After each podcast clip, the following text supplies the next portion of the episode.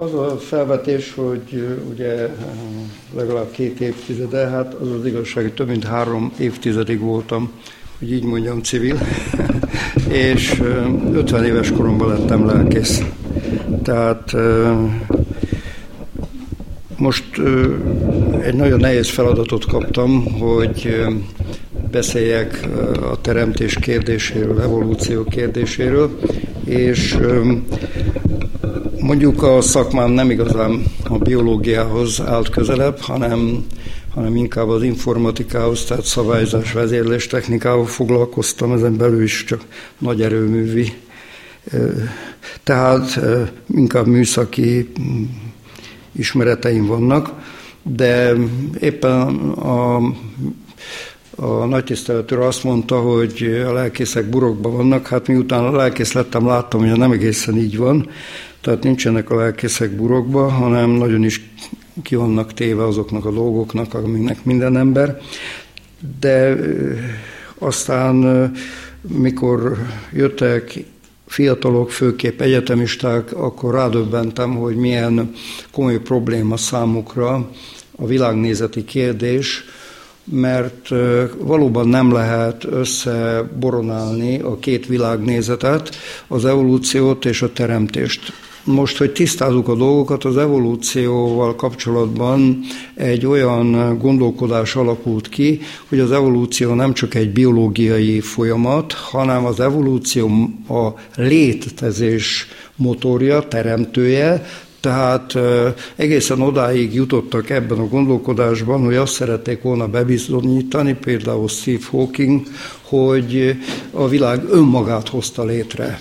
Tehát tulajdonképpen mindenképpen kizárni a teremtőt.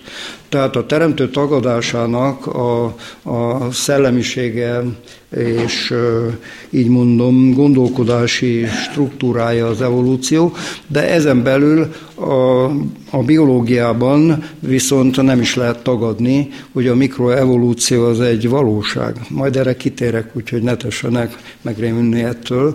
Tehát viszont az úgynevezett makroevolúció az most egyre jobban kiderül, hogy tarthatatlan. Tehát, tehát azt jelenti, hogy bizony az evolúció az csak egy, így mondom, a program flexibilitása. Isten úgy alkotta meg az élőlények programját, hogy azok alkalmazkodni tudnak a környezethez, és apró változásokkal, ha kell, módosítják különböző biológiai tulajdonságaikat, hogy alkalmazkodhassanak a környezethez. Ugyanígy írtuk meg mi a programjainkat, és ilyen szabályzó rendszeri programjaink voltak, amelyek adaptálták magukat a rendszerhez. Tehát ez, ez a, ami bennünk és az élőlényekben program van, az így lehetne mondani, hogy szuperintelligens, és valóban alkalmazkodik a környezethez. De ez nem azt jelenti, hogy, hogy az élet eredetének a titkára jöttünk rá. És most valóban válságban van ez. De szeretném egy más oldalról elkezdeni az egész kérdést, méghozzá onnan, hogy felolvasok egy igét, a zsidókhoz írt levél tizenegyedik fejezetéből. A hit pedig a remélt dolgokba való bizalom, és a nem látható dolgok létéről való meggyőződés. Ennek a hitnek az alapján nyertek tanúbizonyságot a régiek.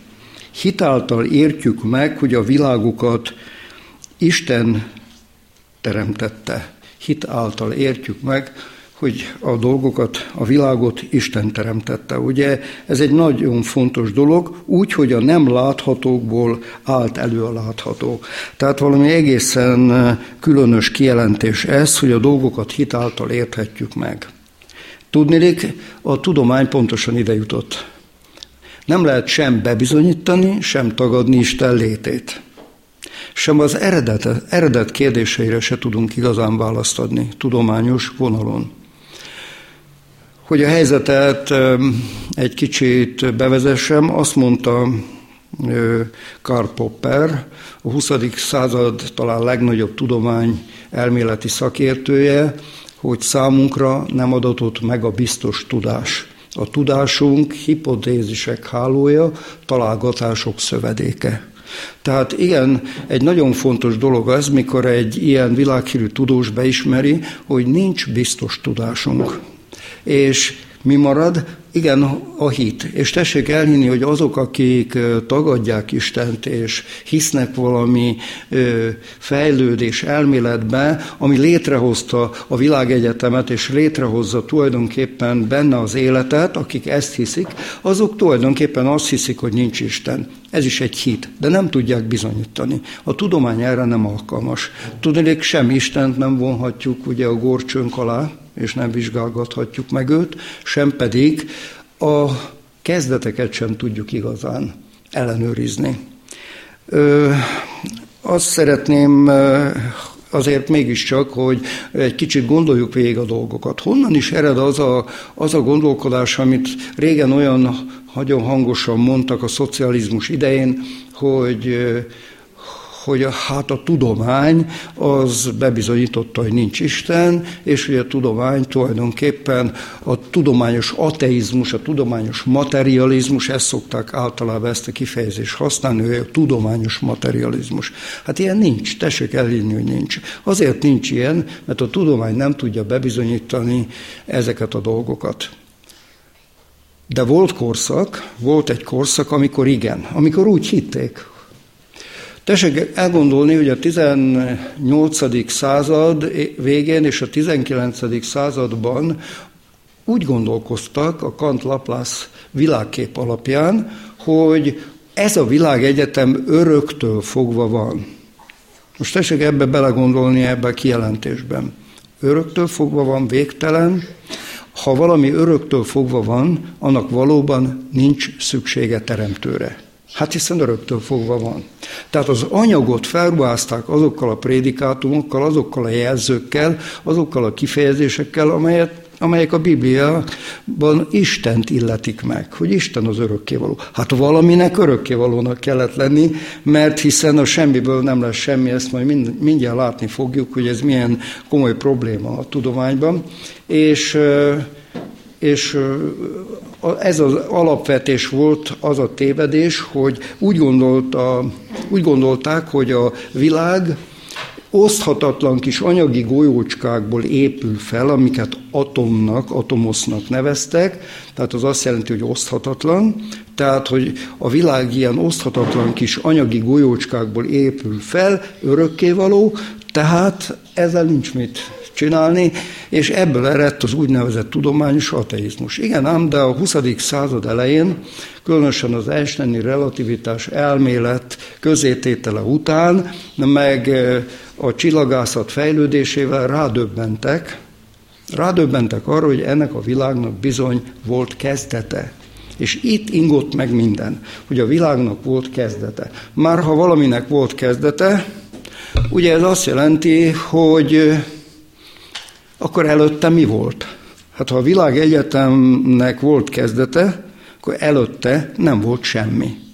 És most ez a tudományos álláspont. Akkor, amikor a jelenleg, mert mi mindig hipotézisekkel dolgozunk, ugye emberek, mert nem tudjuk bizonyítani abszolút értelemben a dolgokat, akkor feltételezzünk valamit, tehát egy hipotézist felállítunk. Hát így volt ez az ősrobbanás elmélettel. Ezt azért állították fel ezt az elméletet, mert a huszas évek végén rájöttek, hogy egy táguló világegyetemben élünk. Ez a táguló világegyetem azt jelentette, hogy a galaxisok távolodnak egymástól, mint egy a tér felfúvódik. Úgy kell elképzelni, hogyha én egy lufira kereszteket rajzolok, elkezdem fújni, azok távolodnak egymástól. Tehát a tér növekszik és távolodik nagy sebességgel. Most a legújabb kutatások szerint sokkal nagyobb sebességgel, mint eddig gondolták volna. Na már pedig, ha valami tágul, akkor az valamikor a galaxisok, az égitestek egymáshoz sokkal közelebb voltak, sokkal kisebb térbe helyezkedtek el, és ezt egészen visszaforgatták a kezdetig, amikor azt mondták, hogy elvileg az ősrobbanás pillanatában az úgynevezett Planck idő, így mondják, tíz a mínusz negyvennyolcadik szekundumban a világ átmérője három milliméter volt. három milliméter, nem tévedek, három milliméter volt a világ átmérő, és azt mondják, még ez mindig nagy. Ami most pedig, azt mondják, körülbelül tizenöt milliárd fényév, óriási távolság. Tehát, hogy az ősrobbanás idején ilyen kicsi volt, de mi robbant? Mert ugye azt mondják, hogy a semmiből nem keletkezik semmi. És ez nagyon okos mondás, ez meg is áll. És az az érdekes, hogy az Isten tagadó tudósok minden matematikai módszert elkövettek, hogy kitalálják az önmagából létrejövő világegyetemet. Ugye itt a kvantum, ebben nem akarok belemenni, de a kvantumfizika bizonyos lehetőségeket kínált nekik, a, valószínű, a valószínűtlen és a valószínűség alapján, de uh, Stephen Hawking be, végül talán tetszettek hallani előadását, ez a tolókocsis, uh, kozmológus, uh, angol matematikus, fizikus, azt mondta, hát végül nem lehet kizárni, hogy ezt a világot Isten teremtette. És John Barrow, aki egy amerikai kozmológus, az azt mondta, hogy de hát mit mondhatunk, hogy akkor mi robbant és miből keletkezett a világ. Szó szerint azt írja, nem mondhatunk mást, mint hogy ott áll Isten a maga láthatatlan világával. És amit én most felolvastam, hogy a láthatók a láthatatlanokból álltak elő, akkor ott vagyunk. Tehát tulajdonképpen, de hát, de hát tessék elhinni, hogy az emberek, akár tudósok, akár kubikusok, a gondolkodásuk, az észjárásuk egyforma. Vagy hisz, vagy nem hisz. És ebben, ebben olyan egyformák vagyunk, nincs különbség. Legfeljebb az egyik jobban meg tudja fogalmazni az ateizmusát, a másik kevésbé. Tehát az egyik tud valami tudományos keretet adni neki, a másik nem tud. De az, hogy egy ember hisz vagy nem hisz, az nem ezeken a dolgokon múlik, hanem azon múlik, hogy megismerte-e az Istent. És tulajdonképpen, amikor nagy problémái vannak az embernek a, ezekkel a dolgokkal, akkor csak egyet tudok mondani, térj meg, juss igazi Krisztus hitre, és bizonyosságra fogsz jutni a teremtés kérdésébe. Többet nem lesz problémád. Így lettem én is, és minél inkább előre jutottam a hitben, annál mélységesebb meggyőződésem, hogy Isten teremtette ezt a világot, és nem pedig csak úgy magától lett. Ahogy, és most visszatérve egy pillanatra, az Einstein relativitás elméletéből adódik, ugye, hogy csak ott van tér, ahol anyag van. És ott van idő, ahol anyag és tér van. Tehát, ahol nincs anyag, ott nincs tér, ahol nincs anyag és tér, ott nincs idő. És ugye Paul Davies, aki szintén egy kozmológus és az Isten gondolatai című könyvében azon ámuldozik, hogy Augustinus, vagy Szent Ágoston, ki hogy ismeri, a negyedik században élő püspök és gondolkodó, leírta, hogy Isten nem az időben, hanem az idővel teremtette a világot. És akkor azt írja Paul Davies, nem érti, hogy hogy jutott ilyen zseniális látásra ez a püspök, holott az Einsteini relativitás ismerete nélkül ezt nem tudhatta senki. De hát nem tudtam neki megmondani, hogy hát azért jutott erre a hitre, mert ez benn van a Bibliában. Még az is benn van a Bibliában, amikor Isten ezt a világot eltünteti.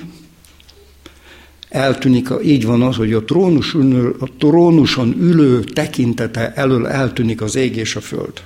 Ez is olyan lehetetlennek tűnik, de majd mindjárt felolvasom, hogy ez jelenleg a tudomány pontosan ezt hiszi. Tehát Augustinus rájött erre, mert az igébe benne van, hogy többet nem lesz idő. Tehát megértette, hogy igen, a teremtéssel együtt jött az idő. Az nem úgy van, hogy az létezik valahol külön. És ugye a Biblia úgy kezdődik héberül, hogy Börésít bára Elohim, ami azt jelenti, hogy kezdetben teremtette az Isten. A kezdet, itt az eredeti héber szó az abszolút kezdetet jelenti. Ez is zseniális, hogy abszolút kezdetről beszél, ami előtt nincs semmi. És most hol olvassam fel, mert talán jobban, a testvérek jobban ö, ö, elfogadják azt, amit egy tudós ír.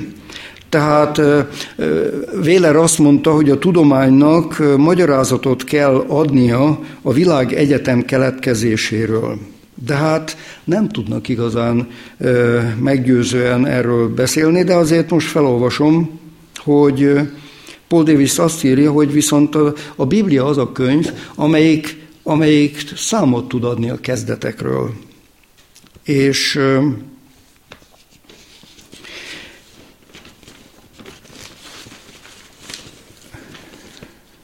tehát, hogy a világ a semmiből keletkezik, ez ma egy tudományosan elfogadott dolog. De hát milyen alapon fogadták ezt el? Úgyhogy a látható világegyetem energiájának eredője nulla. Tehát az összes energia eredője nulla. Ez is, ez egy nagyon megdöbbentő dolog. Amikor erre rájöttek, tulajdonképpen bizonyos értelemben hanyatt esett mindenki. Tudnék, ha nem így lenne, akkor nem is láthatnánk egy kozmoszt, hanem iszonyatos zűrzavart, káoszt, és nem is élhetnénk, nem is lennénk. Éppen ez a csodálatos benne, hogy, de milyen energiákról van itt szó? Hát itt szó van az összes elektromos energiáról, negatív és pozitív energiáról, de ami döntő, a, a negatív energia, az összes nehézségi erő, tehát a tömegvonzás, ez egyenlő az összes anyag, tehát a létező, látható és nem látható összes anyag em szer cé négyzetével, és ennek az eredője nulla. Na most ennek a konzekvenciáit fogom felolvasni, hogy mit ír erről John Barrow a könyvében. A természettudomány számára hihetetlennek, sőt, megmosolyogni való hiedelemnek tűnt régebben a semmiből való teremtés gondolata. A modern fizika és kozmológia új és új felfedezései egyre világosabbá tették, hogy a semmiből való teremtés hite egyáltalán nem abszurd gondolat. John Barrow korunk egyik legkiválóbb kozmológusa azt írja, a világegyetem születése című könyvébe. A töm- ja, hát ezt most már elmondtam, tehát a tömegvonzás törvénye gondoskodik tehát arról, hogy a világegyetemben található tömegek között fellépő gravitációs kölcsönhatás negatív helyzeti energiája ugyanakkor a nagyságú, de ellenkező előjelű legyen, mint az egyes tömegeknek megfelelő em szer cé négyzet energiák összege. A világegyetem összes energiája tehát pontosan nulla. Úgy tűnik azonban, hogy a természet megmaradási törvényei nem állják útját annak, hogy a világegyetem a semmiből keletkezik, és így természetesen annak sem, hogy semmivé váljék. A természet törvényei alkalmasak lehetnek a teremtés folyamatának leírására. Ez egy modern ö, tudós véleménye, ebbe a könyvbe olvasható, a Világegyetem születése című könyvbe olvasható. Na most ugye, aki, akit kételyek gyötörnek, és ugye különösebben a, a régebbi korosztály, de tessék eljönni, ebben ma sem történt lényeges változás, alapvetően ateista gondolkodású tanárokkal találkozik, tudósokkal találkozik, akik sok fiatalnak ingatták már meg a hitüket. Ezért fontos ezekkel a dolgokkal foglalkozni, és tudni, hogy hol tart ma a tudomány. És az a megdöbbentő, hogy ugyan ezek a dolgok most már az egyetemi tankönyvekben előjönnek, de azt vettem észre, hogy a középiskolaiban még nem. Ugye ez a kilencvenes évek eredménye, ez, amit most felolvastam, amit ebbe a könyvbe is lehet olvasni. Tehát...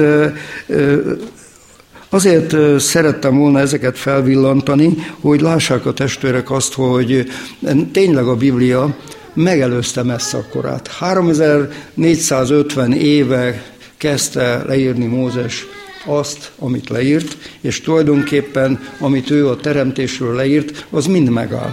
Azon lehet itt vitatkozni, és tessék elni, nem fontos egy keresztény embernek görcsölni azon, hogy pontosan elfogadja azt a hatnapos rendszert, amit Mózes ott leír, ha képi formába fogadja el, vagy korszakokba gondolkozik. Ez nem üdvösség kérdése, de az igen. de az igen, hogy én hiszem-e, hogy Isten teremtette a világot, hogy az én teremtőm-e, mert tessék ebbe belegondolni, ha én a véletlen műve vagyok, és most ez nem vicc, én azt tartom a legnagyobb megütközésnek, legalábbis számomra a legnagyobb megütközés, mikor evolúciós, evolúcionista tudósok nem szégyelik azt mondani, hogy az élet a véletlen műve.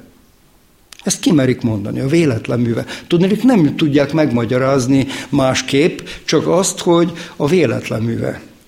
Na most, hát ha ez a véletlen műve, akkor én senkinek nem tartozok felelősséggel. Ezért szeretik az emberek ezt. És azért nem szeretik a teremtés gondolatát, azért tiltakoznak messze menően, mert akkor számot kell adni valakinek az életemről. Ez a probléma itt. Ez nem közömbös dolog. Ha ki kell valakinek mondania azt, hogy igen, engem az Isten teremtett, akkor mint teremtmény, minden tekintetben felelős vagyok a teremtő előtt. És ezt minden értelmes ember tudja. És ezért zavarja őket. És azt szeretnék, ha nem kellene számot adni. Tehát egész biztos, hogy számot kell adni. És ezért nem mindegy, hogy valaki hisz a teremtő Istenbe, vagy nem. Ez üdvösség kérdése. Hiszen ha nem, nem ő a teremtő, akkor tulajdonképpen milyen az én is, Isten ismeretem? Milyen? Akkor valami kis istenkéve gondolkozok. Valami, mint a görög istenek, Demiurgosz, aki egy kicsit belekavar a világba. De nem tőle van, nem ő teremtette, nem ő a mindenség ura. Ugye értitek, hogy ez milyen óriási kérdés. Ha ő a mindenség ura, akkor bizony mindegyikünk felelős. Erkölcsi értelemben is, de amilyennél sokkal súlyosabb, vallási értelemben vagyunk felelősek a teremtőnk előtt. Na most, tehát ezért foglalkozzunk így, ilyen értelemben, hogy ne hagyjuk magunkat a hitünkben, hogy így mondjam, meg kisebbíteni magunkat, vagy kifosztani magunkat, hanem higgyük el, hogy ez nagyon komoly igazság, hogy Isten a teremtő. És hát nagyon sok érdekességet elmondhatnék itt a, az elmúlt időszak felfedezéséről, de még csak annyit szeretnék elmondani, hogy amíg egy univerzumról beszélnek, ugye addig az univerzum azt jelenti, hogy világegyetem, egy világegyetem. Mivel nem tudták kikerülni, mert a szó szerint az ősrobbanás elmélet térdre kényszerítette a tudósokat, szó szerint. Nek kikerülhetetlen volt a teremtő gondolata. Erre hogy kerülték ki? Most behozták azt az ötletet, azt a hipotézis, hogy nem egy világegyetem van, hanem sok. A, mul- a multiverzum fogalmát hozták be, tehát ezzel akarják kikerülni a teremtő gondolatát. Azt mondják, hogy ó, hát a másik világegyetem hozta létre a miénket. Mi csak egy fiókvilágegyetem vagyunk, és hogy a, a fekete lyukakon vagyunk mi összeköttetésben másik világegyetemekkel. Ennek semmi tudományos alapja. Semmi. A legkisebb sincs. Csak feltelés. Tehát merő fantázia, tudományos hipotézis, aminek semmi bizonyítéka nincs. Eddig még nincs. Tehát elképzelhető az ilyen, és akkor behozták ezt a gondolatot, na így kiküszöbölik az Isten, de azt a másik univerzumot mi hozta létre? Ez éppen olyan, mint a biológiában a pánspermium elmélet. Például ugye Watson és Crick ötvenháromban kaptak Nobel-díjat a a kettős spirál elmélet felfedezéséért. És a Crick professzornak olvastam a könyvét, ő azt mondta, a kémiai evolúció a Föld történet bármelyik korába teljességgel lehetetlen. És ő azt mondta, hogy teljességgel lehetetlen a kémiai evolúció. Itt. De akkor ő kemény ateista. És akkor hogy tudta kihúzni a nyakát a csávából? Azt mondta, hogy, hogy valahonnan az univerzumból ide kavarodott az élet, ide lőtték, vagy ide hozták, honnan? Azt nem lehet tudni, valamikor és valahonnan ide jött az élet, de hát, hogy itt nem jöhetett létre. Ez az ő elmélete. Aztán más, mások másképp gondolkoznak. Ugye, ha most áttérek inkább az élet keletkezésének a problémáira, mert talán az egy kicsit jobban is érdekli a testvéreket. Tehát ez a, a az a tény, hogy mi szemlélői vagyunk a világegyetemnek, és tudunk róla, hogy van, és létezik. Ez azt mondják, olyan csoda, például Paul Davies azt mondja, ez olyan fantasztikus csoda, hogy egyáltalán van élet, hogy azt szinte nem lehet elmondani, hogy milyen tudományos csoda az, hogy van egyáltalán élet. És hogy ilyen, így, ő így mondja, hogy ennyire jófésült a világegyetem, hogy olyan rend és olyan, olyan rendezettség van a világegyetemben. Ezen ámuldoznak, szó szerint. Aztán azokon a dolgokon is ámuldoznak, hogy, hogy milyen csodálatos fizikai törvények hozták létre a világot. Tudnilik, most ugye, ha beletetszene gondolni, hogy valami robbant, de mi robbant? Hát energia, az nyilván. Energia robbant, és a, ez az energia... hogy honnan van, ugye nyilvánvaló mi hisszük, hogy Isten világából és Isten indított el, hogy így, azt nem tudjuk ám. Mert az ősrobbanás elmélet az csak egy hipotézis, egy elképzelés.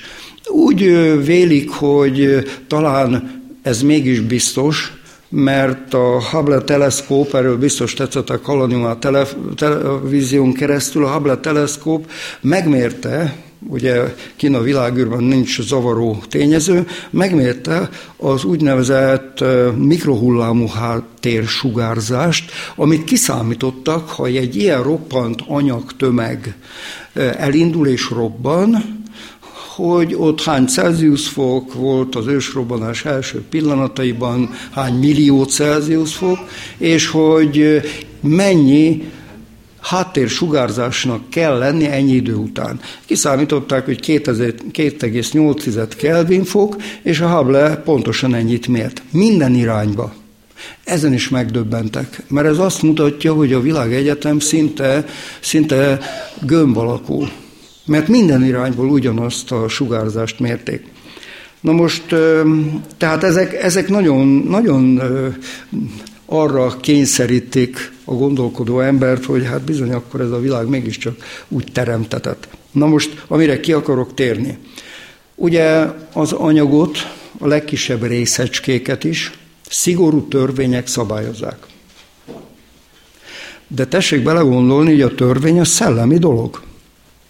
Az, hogy egy, hogy zajlik le egy kémiai reakció, vagy egy fizikai folyamat, azt a legszigorúbb matematikai formába lehet megtalálni a természetbe. Sokáig azt írja Paul Davies, azt gondoltuk, hogy egyetlen tudományt azért mégiscsak mi találtunk ki, emberek. És aztán így mondja, nem, az Isten is matematikus volt. Tudnék, rájöttek, hogy minden természeti folyamat roppant szigorú matematikai szabályok, sokszor nagyon magas rendű matematikai szabályok szerint működik. Igen, ám csak, hogy ezek szellemi dolgok. Ugye, tehát a törvény maga az egy szellemi dolog. Hát hogy került az bele tulajdonképpen az anyagba? Vagy hogy az anyag magából termelte ki a saját törvényét? Ezt azért nagyon nehéz elképzelni. És aztán ugye régen Platon már az ideák, ugye a szellemi ideák, ő úgy gondolkozott, hogy először megvan az elképzelés, a tervezés, aztán a valóság. És úgy tűnik, hogy tényleg így van. Hogy, hogy valóban először meg, volt, meg, volt, meg kellett lenni a törvényeknek, hát különben hogy alakultak volna ki az atomi részecskék. És az a sok minden. Azt írja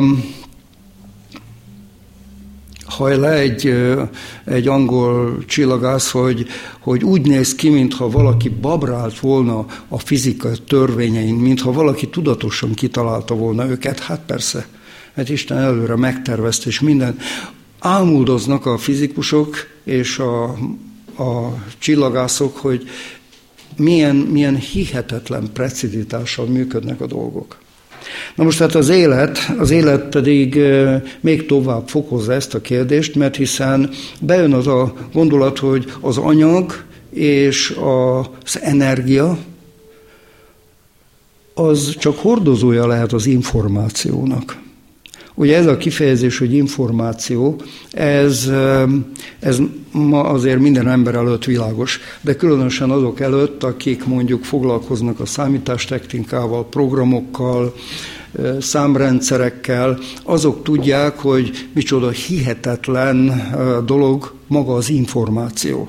Hogy egy számítógép hogy működik, hogy a programot megírják, a gép kettes számrendszerbe dolgozik, és utasításokat hajt végre.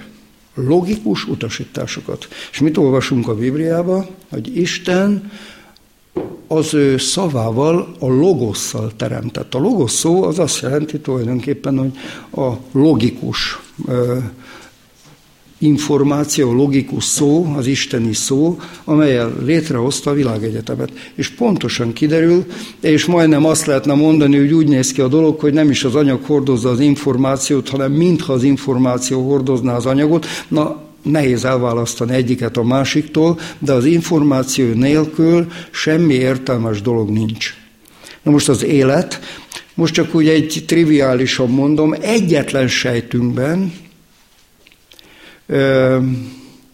Amikor, amikor egy sejtosztódás történik például egy emberi sejtben, akkor olyan iszonyatos információ mennyiség másolódik át, hogy hétszázötven ezer gépelt oldal információ megy át abba a láthatatlan sejtbe. Tessék elképzelni ezt az iszonyatos információs sűrűséget. Vagy, amit most már az emberi genomot ugye kiolvasták, és ez azt jelenti, hogy egyetlen sejtünkben, most meg ilyen triviális módon, nem bitformában, hanem kétezer darab, ötszáz oldalas könyvben lehet megírni a programot. Egyetlen sejtünkben, ami láthatatlan.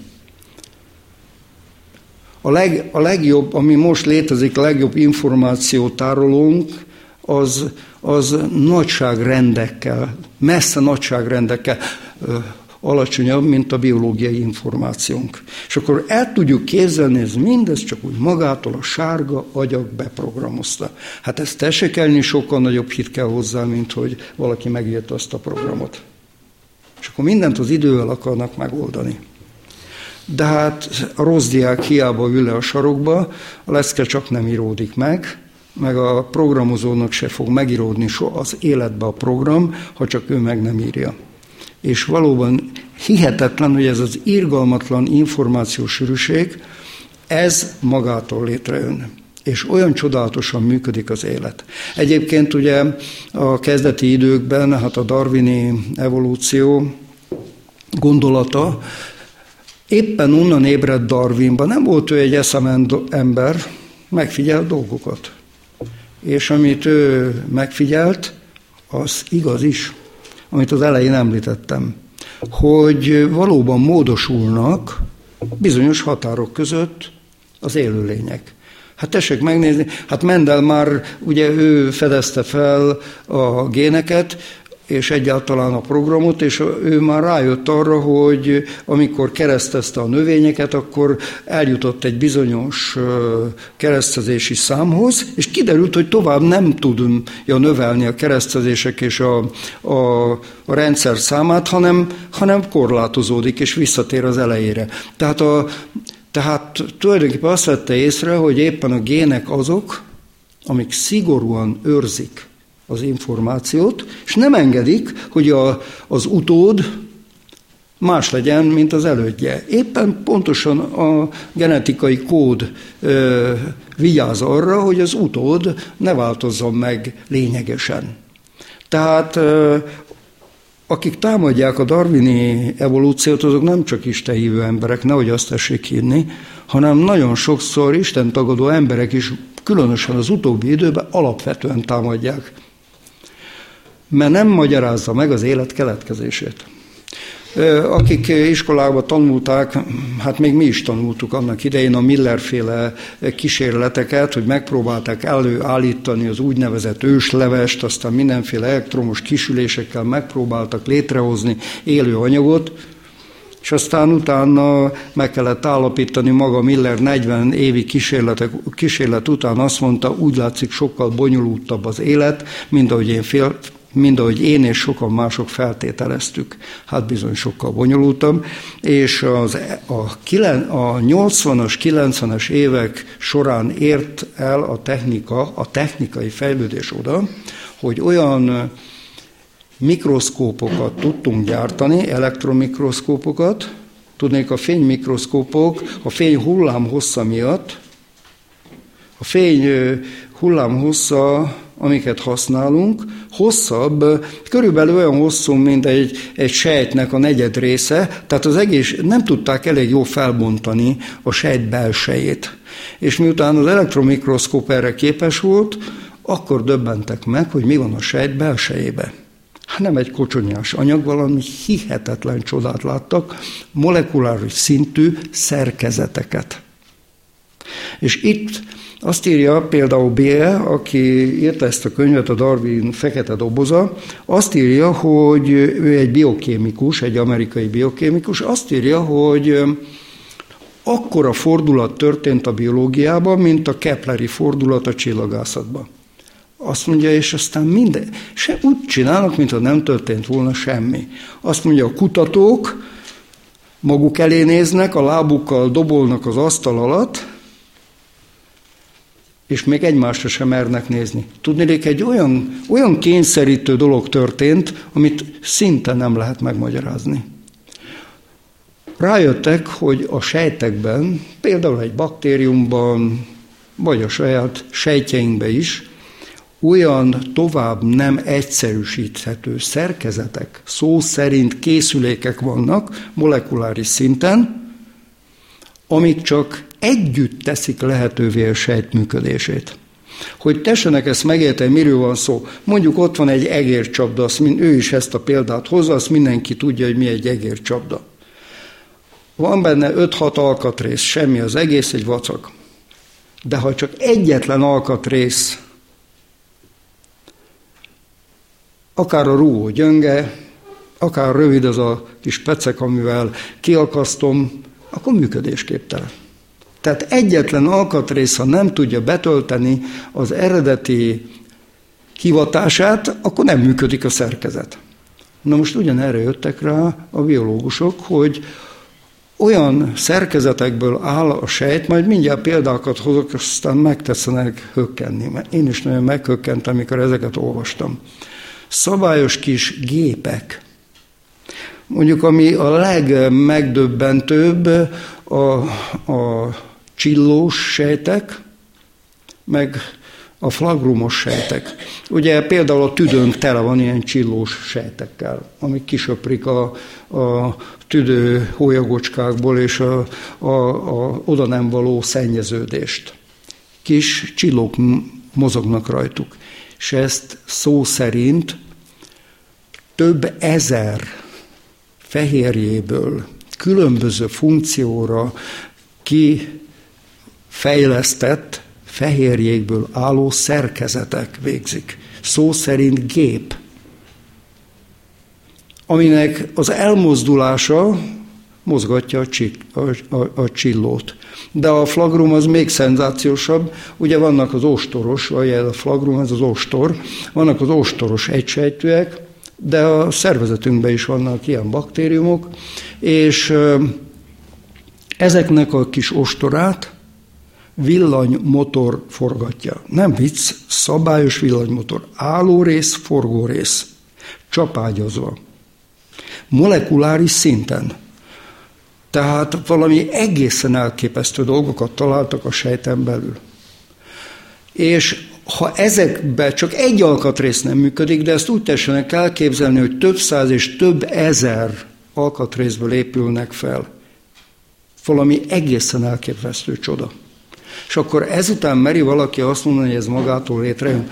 Leírja például Véhe, aki nem, nem annyira markáns kreacionista, tehát teremtéshívő, hanem egyszerűen azt mondja, hogy ha egyszer felnyitottuk a fekete dobozt, aztán megláttuk, mi van benne, akkor vonjuk le a konzekvenciákat.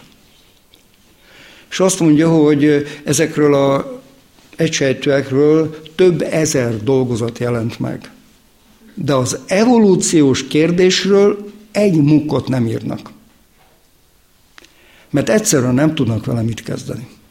Mert valóban ez, azt mondják ilyenkor, hát akkor ilyen makroevolúciós ugrások történtek. Tudniillik, már az hanyat vágta a biológusokat, és nem igazán tudnak mit kezdeni vele, hogy a karbonkorba, a karbonkor elején szó szerint berobbant az élet. És nem valami évmilliók alatt, hanem hirtelen. Teljesen hirtelen. Megjelent mindenféle élőlény. Párhuzamosan. Akkor ezt hogyan magyarázzák? Akkor azzal kezdik magyarázni, hogy hát nincsen, nincsenek meg a fosszilis közbelső, ugye átmeneti lények, de miért nincsenek meg? Ezt már Darwin is leírta, már maga korában leírta, de ő még reménykedett, hogy majd megtalálják az átmeneti lényeket. Tudnék, ők úgy képzelték, hogy ezek a mikroevolúciók összegeződnek, és egy idő után egy ilyen makroevolúciós ugrás lesz belőle, és az élőlény át fogja lépni a faj határát, és más lesz belőle. És úgy gondolták, hogy egyetlen sejtből indult ki az élet, és ez, ez így alakult ki. Mindez ideig ragaszkodnak ehhez a gondolathoz, de recseg ropog, mert egyszerűen olyanokat kellett kitalálni, hogy ez a makroevolúció ez időnként valami megmagyarázhatatlan, véletlen folytán előfordul. Így mondja az egyik tudós, hogy, hogy szörnyek keletkeznek, ugye mert a biológiai változások motorja a mutáció, a szelekció, meg az idő. Most a mutáció az egy olyan, a génekben egy olyan változás, ami kilencvenkilenc százalékban mindig hibás. Tehát mindig rossz az egyedre nézve. Csak egy százalékban fordul elő, sőt, egy ezrelékben, mert azt mondják, kilencszázkilencvenkilenc mutáció káros az egyedre nézve. És csak egy ezrelék, ami hasznos. Most ez hogy jön ki az időben? Ugye itt lefuttatták számítógépeken, hogy ha ez valóban működne, akkor feltételezve, hogy négy egész hat milliárd éves a Föld, ez még messze kevés az idő. Hát persze azt se tudjuk, ilyen örege a Föld. Nem tudjuk biztosan. Sok, nagyon sok tényező arra mutat, hogy nem ilyen öreg a Föld egyáltalán. De hát hagyjuk meg ezt a feltételezést, de emellett sem. És most tessék elképzelni, hogy, hogy nem találnak átmeneti lényeket. És egyszerűen ez az egyik probléma, de most sokkal nagyobb a probléma. És azt írja például ez a Behe nevű biokémikus, hogy addig el lehetett valahogy mesélgetni a dolgokat, hogy hogy volt. De amióta látjuk ezeket a tovább nem egyszerűsíthető szerkezeteket, akkor ezt nem lehet megmagyarázni, hogy működött volna a sejt, ha egyik vagy másik alkatrésze még nem fejlődött volna ki. Sehogy. Azt mondják, sehogy. Ahogy az egér csapdába is csak egy alkatrész nem működik, nem tudja betölteni a funkcióját. És bármelyik gép, és minél bonyolultabb, annál kevésbé tudja betölteni. Tehát itt tart ma a tudomány, tessék elhinni, és akit esetleg érdekel, itt hát ugye nem tetszenek ilyen messziről meglátni ezt az ábrát, de döbbenetes, amit itt idéztem, hogy valóban, hát itt van az a bizonyos flagrum működtető elektromotor, ami egyébként elektrokémiai úton működik. Na hát ilyen szerkezetekkel van tele. Leírja például, hogy az, a véralvadás rendszerünk az olyan bonyolult, itt leírja egy fejezetbe, de ebbe bele se kezdek, mert az annyira bonyolult, hogy nem is tudnám fejből elmondani, fel kéne részleteket olvasni belőle, de nem érdekes. Több, rengeteg példát hoz arra, hogy minden élőlény sejtje. Minél bonyolultabbak vagyunk, tehát a növényeknél a legkevésbé, a, a, az emlős állatoknál, meg az embernél a legbonyolultabbak ezek a dolgok. Tehát én abba is hagynám lassan ezt a, az egészet, mert még e, számtalan dolgot tudnék mondani, de én arra gondolok, hogy ha valakinek esetleg kérdése van, vagy hozzátenni valója van, akkor azt majd megtehesse. Tehát visszatérek oda, hogy, hogy, hogy Isten teremtette ezt a világot, és... Aztán azt szeretném befejezésül felolvasni a száznegyedik Zsoltárt, mert sokan azt mondják, hogy de hát akkor, ha Isten mindent megteremtett az elején, akkor hogy van az, hogy úgy tűnik, mintha később mégiscsak lettek volna újabb élőlények. Aztán nem tudom, a testvéreknek föltűnte, de a száznegyedik Zsoltárban, a harmincadik versben azt olvassuk, ha kiárasztod lelkedet, új teremtmények keletkeznek, és megújítod a föld felszínét. Ha kiárasztod lelkedet, új teremtmények keletkeznek. Itt van. Tehát tulajdonképpen ezt, ezzel sem kell zavarba jönnünk, ha azt mondják, hogy ó, hát a bizonyos hatnapos teremtés után esetleg létrejöttek valóban új élőlények, a Biblia mondja, igen. Ha kiárasztja Isten a lelkét, akkor valóban. De azt ne képzeljük el. És tényleg befejezésül csak utalni szeretnék az Úr Jézusra.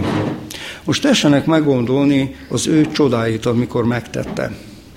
Például volt olyan, hogy a, az egyik vaknak azt mondta, hogy láss, és azonnal megnyílt a szeme. Vagy a, a sorvadkező béna embernek azt mondta, nyújts ki a kezed. Hát pont azt nem tudta, ugye, mert béna volt, nyújts ki a kezed, és azonnal ki tudta nyújtani a kezét.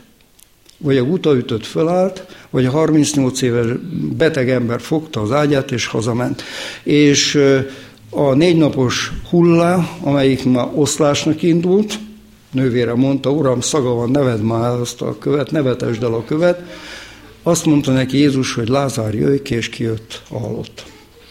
Én csak azért hozom elő ezeket a példákat, mert ebből lehet látni, hogy az isteni szónak milyen hatalma van. És amikor az ige azt mondja, hogy Isten az ő szavával teremtette a világot, akkor higgyük el, hogy így volt. És még talán azt, hogy, hogy mennyire Jézus Krisztus központú az ige.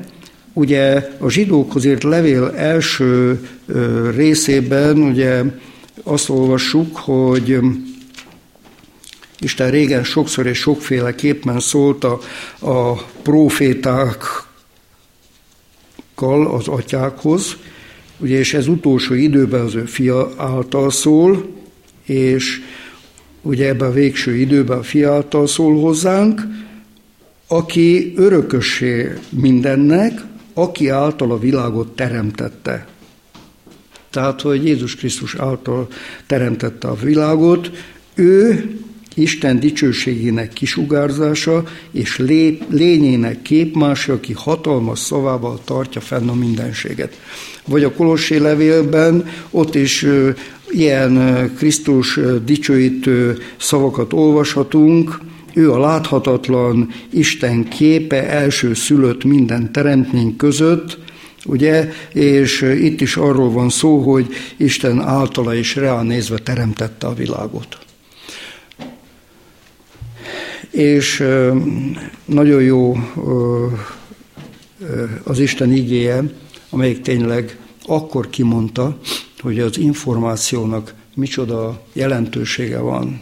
És az információ nélkül semmi nincs. Hát beszélni se tudnánk, az életünk se létezne, semmi se létezne. Ugye, és az isteni szó, az ige, amelyik olyan fantasztikus ez a magyarban. Volt egy amerikai lelkész nálunk nemrégen, és mikor megértette, hogy mi milyen kifejezést használunk az Isten szavára, hát akkor, akkor lelkendezett, és mondta, hogy hát ezt otthon elmeséli, hát ez fantasztikus. Hát ennél jobban nem lehet kifejezni. Tudnilik az ige, mint nyelvtani fogalom is, ugye történést, létezést, cselekvést kifejező szó, tehát ebben benne van a dinamizmus, hogy az az isteni szó az hatalommal kimondott szó, és logikusan hatalommal kimondott szó, és valóban most a mai tudomány is látja ezt, és ezért vannak óriási zavarba, a, és egyre többen, egyre több tudós. Nemrégen olvastam, hogy Collins, a, az u es á Nemzeti Génkutató Intézet központ igazgatója egy előadásban azt mondta, hogy egyre több tudós vallja meg a, a teremtőbe vetett hitét. Hát ezek miatt, a dolgok miatt. Igen, még egyet fel akartam olvasni a testvéreknek, mert ugye itt nagyon sokat hivatkoznak Einsteinre, meg ö, egészen felháborított ö, a Darwin év kapcsán meginterjúolták Szatmári őst, aki a biológiai tanszék vezető az eltén, és nemzetközileg elismert evolúcionista tudós. Azt mondta, hogy az nem tudós, aki hisz egy teremtő intelligenciába, az nem tudós. Hát könyörgöm. Hát attól én a kémiát éppen úgy tudhatom, hogyha én hiszek Istenbe, vagy nem. Nem, hát hogy lehet ilyen bolondot mondani? De akkor Einstein se tudós, Max Planck se tudós, felsorolhatnám a, a történelem legnagyobb embereit, azok mind nem azok. Einstein, tessék meghallgatni, mit mond. Minden mélyen gondolkozó természetkutató számára magától értetődő egyfajta vallásos érzés. Mivel nem tudja elképzelni, hogy azokra a rendkívüli finom összefüggésekre, amelyeket felfedez, ő előtte nem gondolt senki. A felfoghatatlan világ mindenségben egy határtalan értelem nyilvánul meg. Az a közkedvelt vélemény, hogy ateista vagyok, nagy tévedésen alapul. Aki ezt tudományos elméleteimből olvasta ki, aligha fogta fel azokat. Teljesen félreértett, és nem tesz vele jó szolgálatot nekem. Hiszek egy személyes Istenbe, és jó lelkiismerettel mondhatom, hogy sosem hódoltam semmilyen ateista életszemléletnek. Már fiatal diák koromban visszautasítottam a nyolcvanas évek, itt az ezernyolcszáznyolcvanas évek tudományos álláspontját, és Darwin, Heckel és Huxley fejlődés elméletét reménytelenül elavultnak tartottam. Na most ugye azt mondják, a huszadik században nála nem volt nagyobb tudós. Na akkor ezek szerint, a Szatmári őrs szerint ő nem tudós. Tehát azért ez, ez ugye tetszenek látni, ez hitkérdés. Ez valláskérdés. Hogy én hogy látom, hogy hiszem, mit gondolok felőle. Hát itt akkor én be is fejezném ezzel. És ha a testvéreknek van esetleg valami kérdése, amit meg tudok válaszolni, mert én ebben azért nem vagyok szakember, csak éppen foglalkozok vele, mert láttam, hogy mennyire fontos, hogy ezek a dolgok, ezekben a dolgokban képbe legyen az ember. Az ateista tudósok nagyon masszívan ragaszkodnak az elképzeléseikhez, ugyan nem tudják bizonyítani, de hitük. Csak hadd idézzek egy amerikai biokémikust, azt akkor meg, meg igazollak, hogy te egy mennyire hit kérdése. Ernest Kahn azt mondta, hogy teljes őrültség és bolondság azt gondolni, hogy egy élősejt önmagától létrejöhet. Én mégis ezt gondolom, mert más nem tudok elképzelni. Na, hát elképzelni. Akkor ez hit. Igen. Tehát egyszerűen ez nem tudomány, ez hit. Ő bevallja azt, hogy egyszerűen hülyeség ilyet mondani, hogy egy sejt magától létre, de mégis ezt hiszem, már más nem, nem tudok elképzelni. Tehát ez hit. Igen. Tehát azt ne, ne gondoljuk, hogy tessék, hogy takarodót fújnak.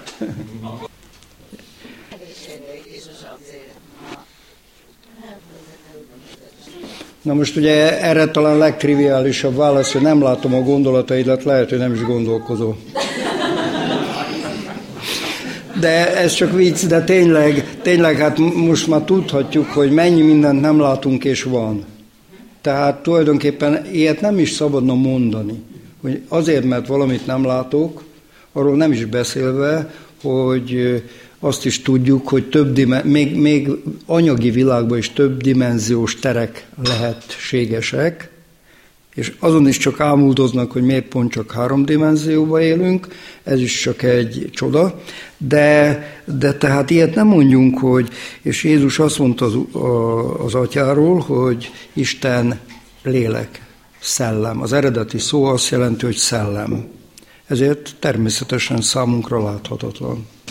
Sőt, Isten azt mondja Mózesnek, aki megkéri, hadd lássam az arcodat, ugye azt mondja neki az Úr, hogy nem láthat engem ember, hogy életbe maradjon. Belehalnánk Isten valóságának a látásán. Ezért Jézus Krisztust ezért öltöztette testben, mint egy Istent leredukálta, láthatóvá, tapinthatóvá, és benne ismerhetjük meg, hogy kicsoda az Isten. Egyébként, amire nagy tiszteletűr utalt, ezt már a nyolcvanas években olvastam egy folyóiratba, hogy a japánok bejelentették, hogy az emberi génben, az emberi vérben találtak egy olyan faktort, amelyik igazolja, hogy minden embernek egy őse van. Ezt így összességében Istennek nevezzük. Igen, na most ugye azért minden embernek van valóban egy... egy bizonyos sejtelme Istenről, mert kiderült, hogy azok a nagyon masszív ateisták, akik, most mondok csak egy példát, hogy ott volt Mao Ce-tung, ugye, aki, aki egy nagyon szörnyű diktátor volt, sok-sok ember vére tapadt a kezéhez, nagy ateista volt, és az utolsó interjút az életében egy angol újságírónak adta, és azt mondta, hogy nagyon félek, mert tudom, hogy meg kell állni a teremtő előtt. És Mao Ce-tung megkeresztelkedett egy katolikus apác által. Na, tehát, tehát ezek a nagy ateisták, ennyi, ennyit ér az ő Isten tagadásuk, vagy ha valaki látta a Mindszenti filmet, abban láthatta, hogy Kádár János a, nem sokkal a halála előtt papot kért. És az interjúban az volt a meggyőző, hogy a Na, mi volt a, az utódnak a neve hirtelen? Grósz Károly.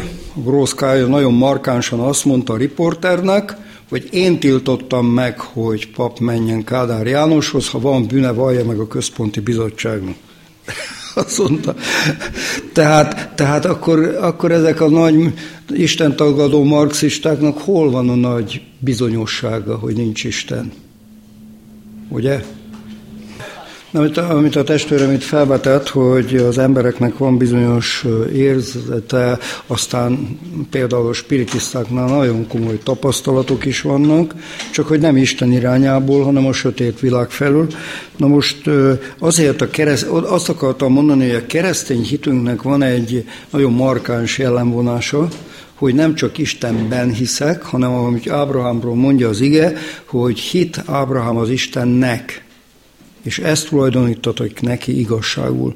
Tehát, hogy elhiszem, hogy ez az Isten szava, mert megtapasztaltam. Tessék elhinni a keresztény hit, az, ha valaki tényleg éli, ha megtér, Jézus Krisztusban él, akkor az nem egy ilyen ö, ö, sejtelem csupán, hanem valósággá lesz.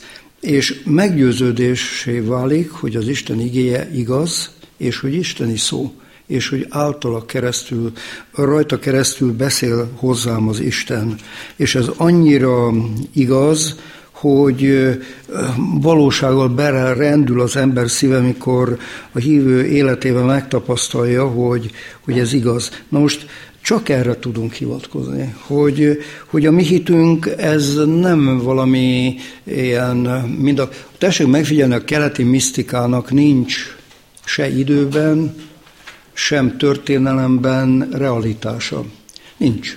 Ott, ott a Bibliában meg tessék megfigyelni, mit mond az ige, például mikor, hol született Jézus. Leírja, hogy Augustus császár idejében, amikor Cérenerusz volt a helytartó, történelemben cselekvő Istenünk van. meg a személyes életemben cselekvő Istenem van. Élő tapasztalaton nyug, nyugszik az én hitem, tehát nem hiedelem.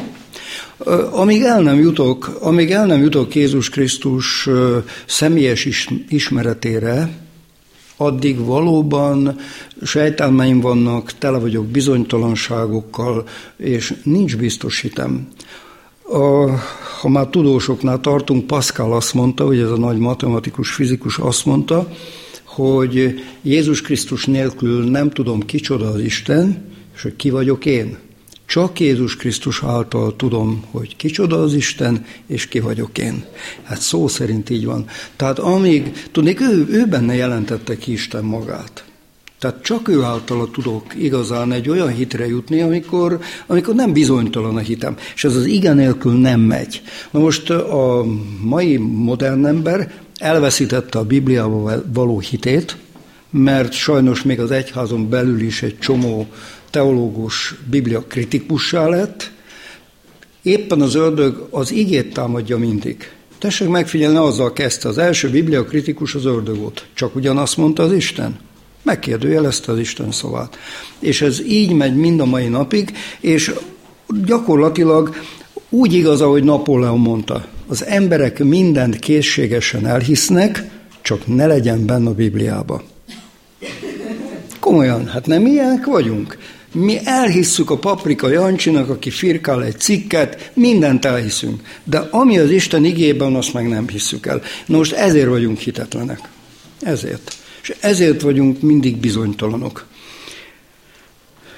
Tehát csak ezeket lehet tudjuk elmondani azoknak a kedves embereknek, akik nem tehetnek róla, hogy így meg vannak kavarodva, mert ilyen világban élnek.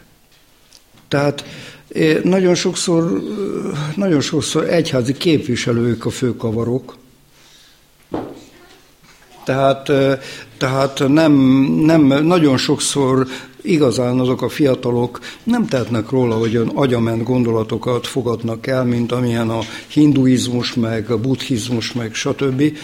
Nem tehetnek róla, de azért annyit mégiscsak tehetnének róla, hogy vennék a fáradtságot, hogy keresnék az igazságot. Ez, ezt, ezt kéri tőlünk majd számon az Isten, hogy... Mi van a Neanderről? Hát arról kiderült, hogy ember. Tehát, tehát nagyon sok, például a Heckel, ugye arról a Heckelről talán sokan hallottak, meg tanultak, ugye az ő idejében megtaláltak az úgynevezett jávai ősembert, amit, amiről szépen agyon hallgatták. Nem tudom pontosan, hogy a hatvanas években vagy még előbb kiderült, hogy három gibbon csontot szedtek össze, nem, tehát gibbon majomból háromféle majom csontot szedtek össze, és azt hitték, hogy az ősember. Nem, nem voltak rossz, nem hiszem, hogy rossz indulatok voltak, csak egyszerűen nem ismerték fel. Tehát nagyon sokszor, ez, vagy ott van például a... a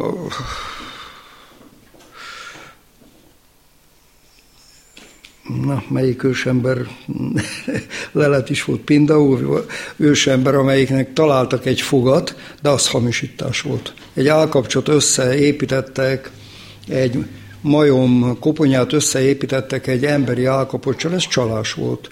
Aztán ilyen, nem tudom már milyen anyaggal bekenték a fogakat, úgy nézen ki, hogy ez nagyon régi, na ez, ez is lebukott. Tehát nagyon sok ilyen ősember leletről kiderült, hogy vagy majom, vagy ember.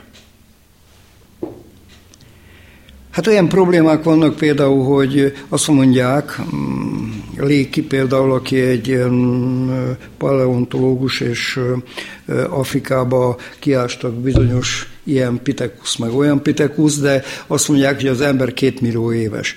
Na most, hogyha leülünk számolni, akkor hogy a csodába, hogy a, a, a egymillió-kilencszázezer évig nem szaporodott el az emberiség, csak az utolsó mondjuk tízezer évbe. Hát ez hogy van? Ugye? Tehát egyszerűen az lehetetlen, hogy két millió éves az emberiség, és akkor most érkezünk el a, a robbanáshoz, a nagy szaporodási robbanáshoz. Hát akkor ez lehetetlen. Hát az írott történelem, az írott történelem nincs hatezer éves. Tehát egyszerűen akkor robbantak be a civilizációk, tessék megfigyelni. akár, akár az egyiptomi, a mezopotámiai, kínai civilizációk, tehát egyszerűen nincs civilizáció, hatezer évnél öregebb civilizációt nem látunk sehol. Akkor hogy van ez? Tehát egyszerűen megmagyarázhatatlanok ezek a dolgok, de hát most ugye, amit itt tetszett mondani, hogy a tudomány ezt mondja, a vallás meg ezt mondja. Na most, hát a tudomány köntösébe belebújni nagyon könnyű, de, de a tudomány csak azt mondhatja ki, ami reprodukálható, kísérletekkel megismételhető, ami feltevés, ami hipotézis, azt nem nevezhetjük exakt tudománynak. Azt nem nevezhetjük. Azt, amit tudunk, hát az, hogy mit tudom én, a nehézségi erő, vagy a, a, a feszültség, vagy mi ezek exakt dolgok, ezeket tudjuk bármikor reprodukálni, ez tudomány. De bizonyos dolgokat nem tudunk. A balázatosnak kell lenni. Az örökkévaló problémáját szeretném egy pillanatra még visszahozni. Ugye említettem, hogy a tizenkilencedik században masszívan hitték, hogy ez a, az anyagi világ örökkévaló. Na most az biztos, hogy valaminek örökkévalónak kell lenni. Mert a semmiből semmi se lesz. Tehát a valaminek, vagy valakinek örökké valónak kell lenni. És a Biblia teljesen világos, sőt, ez a neve az Istennek. Amikor a Mózesnek azt mondja, hogy vagyok, aki vagyok, ez tulajdonképpen helyesen úgy lehet lefordítani, hogy örökké való. Aki volt, aki van, és aki eljövendő. Tehát aki mindig létezett, a vagyok. A létiével fejezi ki maga Isten. És a A, a legjobb fordítása ennek a héber kifejezésnek az, hogy örökkévaló. Ez az Istennek a legjellemzőbb tulajdonsága. És tessék meggondolni, hogy ahol nincs idő. Tehát ez könnyű megérteni, hogy ahol anyagi világ van, csak ott van idő. Ez borzasztó, mert mi az idő rabságába élünk. Totális rabságában, nem tudunk ebből kilépni, még gondolatilag se. Azért olyan nehéz megfogni az örökkévalót. De hogyha tényleg igaz az, amit a Jelenések könyve mond, hogy az új teremtésbe, ami nyilván egészen más világ lesz, ott nincs idő. És akkor már is ott az örökké valóság. Tehát ebben, ebben egész biztosnak kell lenni, hogy valaki örökké volt, mert különben mi se lennénk. Ez teljesen logikus. Csak végig kell egyszer igazán gondolni. Igen, hát kicsit zavaros volt, megmondom őszintén, Darwinnak a hite. Az ő apja pap volt, és ő is teológiát is tanult, és tulajdonképpen Darwin Isten tagadása akkor kezdődött, mikor a tíz éves kislánya meghalt. Ebben annyira megbotránkozott, hogy tessék figyelni ezt a dilemmát, mindenki belekeveredhet ebbe, hogy milyen Isten az, aki elragadja tőlem a tíz éves gyerekemet. Ahogy ezt egy férfi fogalmazta meg, éppen Jó Sándornak egyik igehirdetését nemrégen olvastam, és ő, ő idézte a gyülekezetéből a férfit, aki azt mondta neki, hogy az első gyerekünk meghalt. Most jön a második. Ha ezt is elveszi az Isten, nem tudom, mit gondoljak felőle.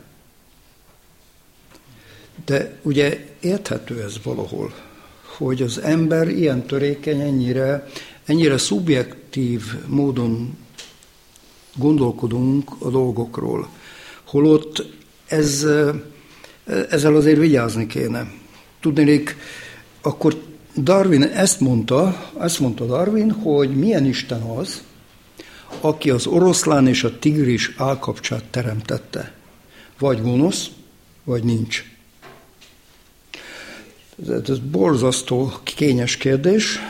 Ő hol azt mondta, hogy nincs, Akkor pedig aztán később egyszer nyilatkozott, hogy mikor már túl hangosak voltak az ateisták, akkor azt mondta, hogy én nem azért találtam ki ezt, vagy nem azért tettem közzé az evolúciós elméletemet, hogy Isten támadjam. Tehát ő ezt akkor, azt hiszem ötvenkét éves korában ezt így egyszer egy cikkben kikérte magának, mert már ugye Marxék fölkapták nagyon, hogy kortársak voltak.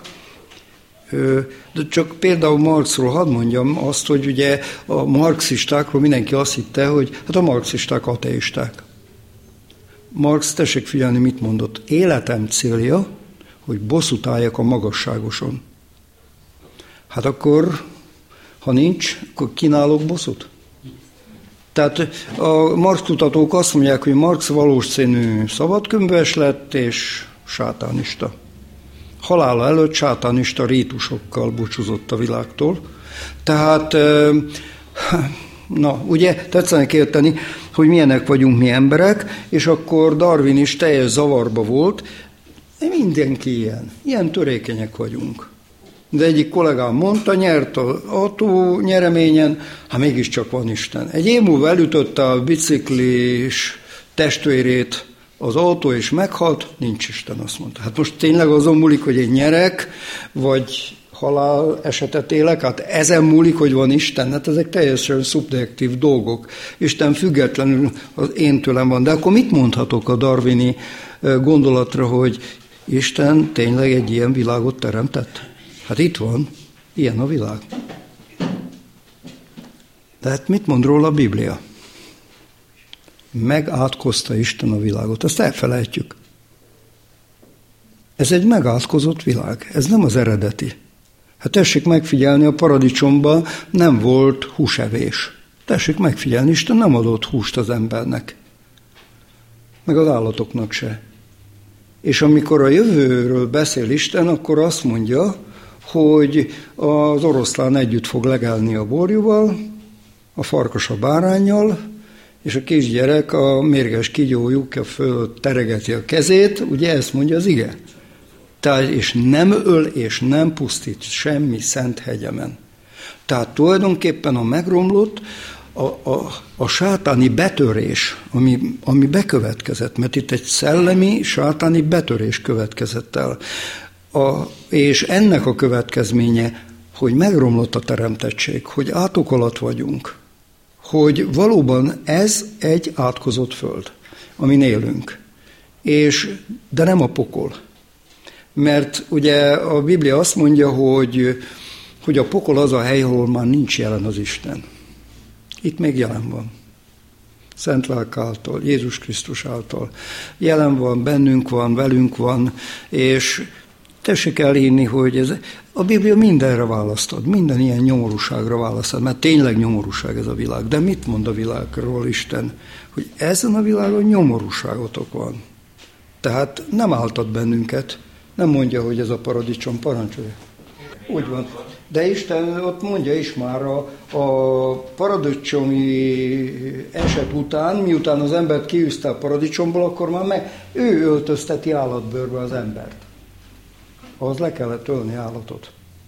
Tehát megkezdődött valami olyan folyamat, amiben most élünk, amiben élünk.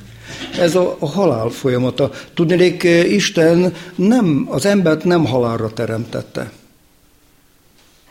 Tehát az Istennek nem az volt velünk a célja, hogy a halálra teremten, teremtsen bennünket, meg most se az a célja. De akkor az oroszlánnak az emésztőrendszer is meg kellett például változni. Nyilván, nyilván. Hát lehet, hogy addig nem is volt ilyen állat, vagy nem tudom, hogy volt. Hát én ezt nem akarok ebbe belemenni, de, de, de a Biblia azt mondja, hogy Isten megátkozta a Földet. Honnan tetszik tudni, honnan tetszik tudni, hogy volt ősember?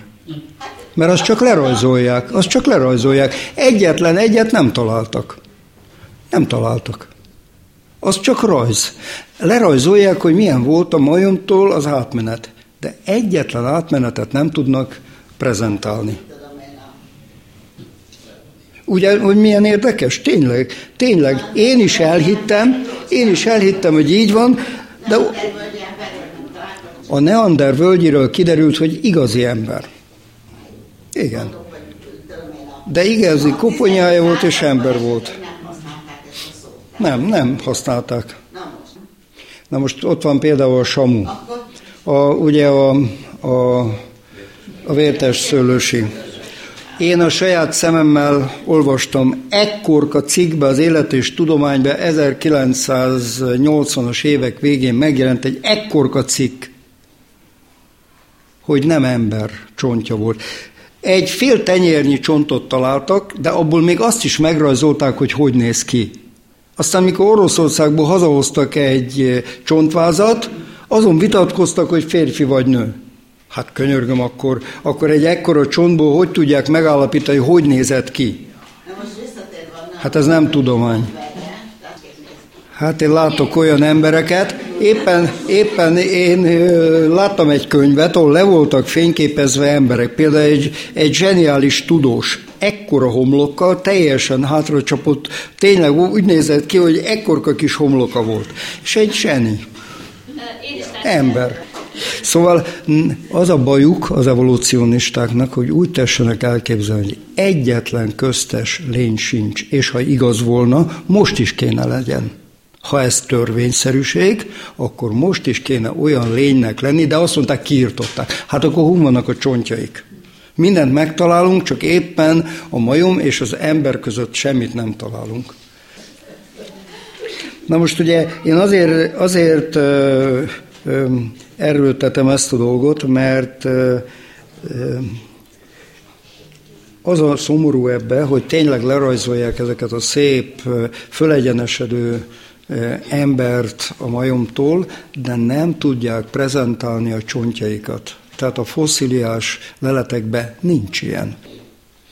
És nem voltak butábbak, mert ugye, ahogy a, akár a mezopotámiai leleteket nézzük, akár a, a egyiptomi leleteket, hogy az akkori építészeket olyan matematikai képességeik voltak, és olyan okosak voltak, hát vagy a görögök. Az, hogy a technika, a technika közel se volt ilyen, és tényleg a technika az utolsó százötven évben robbant be, úgy, ahogy tetszik mondani. Tehát én most itt ezt a könyvet kinyitottam, és azt, azt mondja, hogy igen, a, a majom és az ember közötti átmeneti formákkal komoly problémák vannak. Például a Ramapithecus korábban az, emberi távol, az ember távoli ősének tekintették. A mai evolúció teoretikusok szerint viszont orangután. Tehát sorba megdőltek ezek a, a közös ős elméletek, mert általában ott erőltették a legjobban, mert más nem találtak. Olyan majomformákat erőltették, mert a Pithecus majom, majmot jelent, tehát olyan majmokat erőltettek, amiről azt gondolták, hogy ez a majomnak is, meg az embernek is az őse volt. Csak olyat nem tudtak felmutatni, hogy már nem majom, de még nem ember. Már ha tényleg igaz az evolúció, akkor kellett volna ilyen lénynek lenni. Mert, mert az elképzelhetetlen, hogy csettintettünk egyet, és ma majom, holnap ember. Köz, mert az evolúció szerint ez nem lehetséges. Tehát közben valami változásnak kellett volna lenni, és ezek az átmeneti formák nincsenek. Na most csak rajzon. Meg nagyon szépen kiábrázolják, hogy ilyennek kellett volna lenni. De nincs. Tehát a valóságban nincs. Ez a baj. Dehogy baj, csak nekik baj. Tehát értem én, értem, értem. Igen, de most én a tényekhez szeretnék ragaszkodni, mert azt mondjuk, ha tudomány, akkor maradjunk a tényeknél. Mert az, hogy egy ügyes rajzoló, vagy egy, egy szobrász kiábrázol egy félmajom, meg, de, de mutassanak egy ilyen se nem majom, se nem embert, akkor ugye ma is, komolyan ma is kéne, hogy legyenek, de nincsenek. És mi a helyzet a dinoszauruszokkal? Hát azok voltak, természetes. Itt csak az a kérdés, hogy tényleg hatvanöt millió évvel ezelőtt voltak. Tudniillik, sokakat az zavar, hogy például talált, én is láttam ezt a fényképet, találtak olyan leletet Amerikában, ahol a dinoszaurusz lábnyoma mellett ott egy emberi lábnyom. Együtt kövült meg. Aztán az is zavarja az okosokat, hogy miért van az, hogy minden nép szinte majdnem minden nép mondájában, meséjében ott vannak a sárkányok.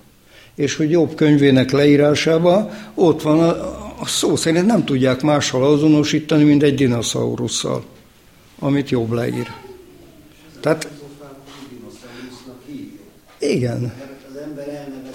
Persze, elneveztük. De hát ezek ilyen valóban ilyen óriás gyikok, ezek voltak. Hát ott vannak a csontjaik. Na hát ezek, van, ezek voltak, mert ezeknek ott a csontjuk. De olyan, hogy majom, meg ember közötti lényt még eddig nem találtak. Tehát az egész biztos, hogy voltak dinók, az nem kérdés. Csak hogy mikor éltek, ezen vitatkoznak. De például ilyen probléma is, hogy milyen öreg a Föld. Ugye azt mondják, hogy négy egész hat milliárd éves a Föld is, a Hold is. Igen, ám csak, hogy olyan ellentmondások vannak, hogy amikor a Holdra szállásra készültek az amerikaiak, az evolúcionisták azt mondták, kiszámították, ha négy egész hat milliárd éves a Hold, akkor egy, egy méter, mit tudom én, tizenvalahány centi pornak kell lenni, kozmikus pornak kell lenni a Hold felszínén. Az istenhívők meg azt mondták, ne strapálják, mert akkor ilyen nagy kerekű járművet kellett volna készíteni.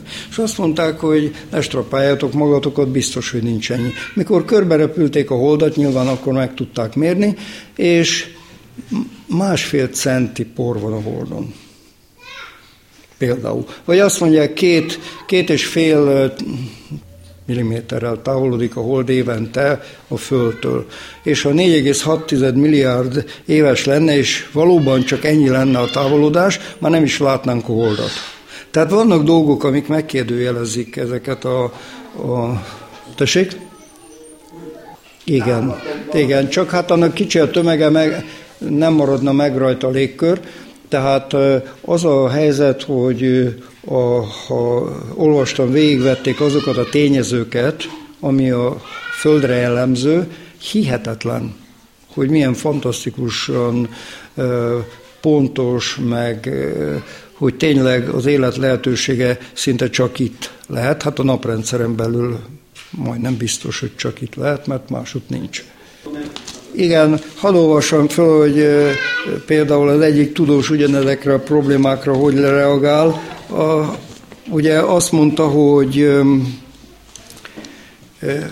hát az anyagban olyan dolgok vannak, igen, tehát szinte azt írja Paul Davies, hogy szinte hihetetlen, hogy élünk, aztán izézi Fred Hoyle csillagászt, a csodák sokasága közül éppen a szén keletkezésének meghökkentő folyamatait látva lenyűgözte, idézőjelbe, véletleneknek ez a hajmeresztő sorozata, és kijelentette, olyan az egész, mintha a magfizika törvényeit szándékosan tervezte volna úgy valaki, hogy a csillagokon belüli folyamatok elindítsák, mármint az életet.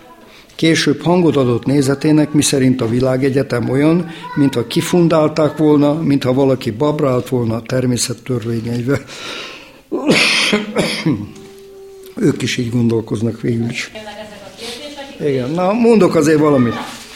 Volt, a, volt egy kollégám az erőműben, az ilyen, úgy hívtuk, hogy az ufológus. Aztán a gyerekek engem állandóan szekíroztak ezzel az ufóval a hittanórán, azt mondtam neki, adjál egy pár ilyen ufós újságot.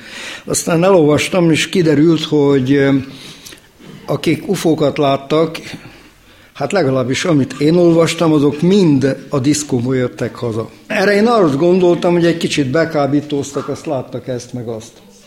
Tehát komolyan ez lehet a háttérben. Mert, mert hát... Persze, fantáziavilág az. De egy valami azért van sajnos mögötte, hogy én beszéltem többször, találkoztam olyan emberekkel, hogy tessék elhinni, vannak megszállott emberek. És ezek, ezek nagyon kevés megszállott ember van, hála Istennek. Itt úgy értem, hogy ördögi megszállott emberek, akik, akik fantasztikus tapasztalatokkal rendelkeznek a sötét világ oldaláról. Hát ezek azok, akik fújják ezeket a nótákat, és ők valóban tapasztalnak dolgokat, de hát azok, azok egyáltalán nem idegen bolygóról gyűjt lények, hanem, hanem szellemi lények, méghozzá a sötét oldalról. Mert ördög van, az biztos. Én azt mondom, hogy ez nem lesz meg. Tudnék, én azért, azért nem valószínű, ennek esélye sincs, mert hozzánk hasonló lények olyan távolságban élhetnének csak tőlünk, ami szinte leküzdhetetlen. Tehát ha megfigyeljük, hogy a mi, naprendszer, a mi galaxisunkon belül is, nincs, nincs, nem a galaxison belül, nincs a közelünkben olyan ö, ö, nap, amelyiknek ö, ö, olyan bolygója lenne, amelyiken lehetne élet. Tehát a távolság megakadályozza. Itt, ö, itt ha mi elindulnánk, és ö, évmilliók alatt érnénk valami olyan helyre, év, évmilliók, igen. Tehát ezek, ezek a, a, ennek a valószínűsége, most tessék elképzelni, kiépítették, hogy mennyire azért az emberek milyen furcsák.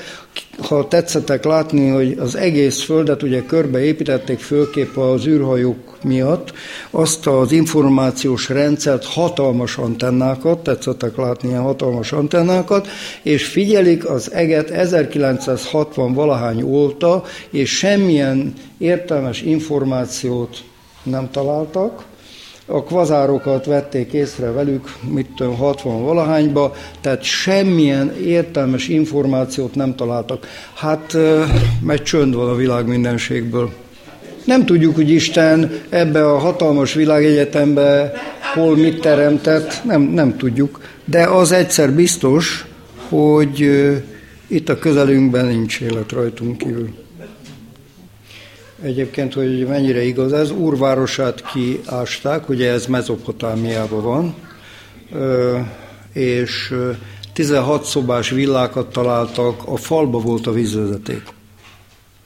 Tehát igazi vízvezeték volt a falakba, tehát valóban volt ilyen előre haladott kultúra abban az időben, de hát ez csak a lakás luxus, vagy hát a padlófűtést a rómaiak gyakorolták. Tessék? Igen, igen. Tehát nagyon sok mindent megcsináltak, csak hát ez a modern technika, ez nem volt természetesen. És valószínűleg soha nem volt, mert, mert azért annak már lennének a nyomai. Imádkozzunk.